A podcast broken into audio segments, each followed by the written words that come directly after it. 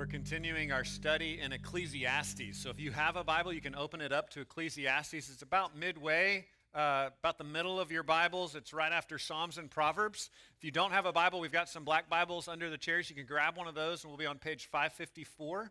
We're starting Ecclesiastes chapter 3. Just to review, one of the main themes of Ecclesiastes is that life and all that we do can be seen as the Hebrew word is chavel. That's translated sometimes as meaningless, sometimes vanity, sometimes futility, depending on the translation, but it literally means mist or vapor. And the explanation for that is that it's like a grasping after the wind. And so wind is good, mist is good,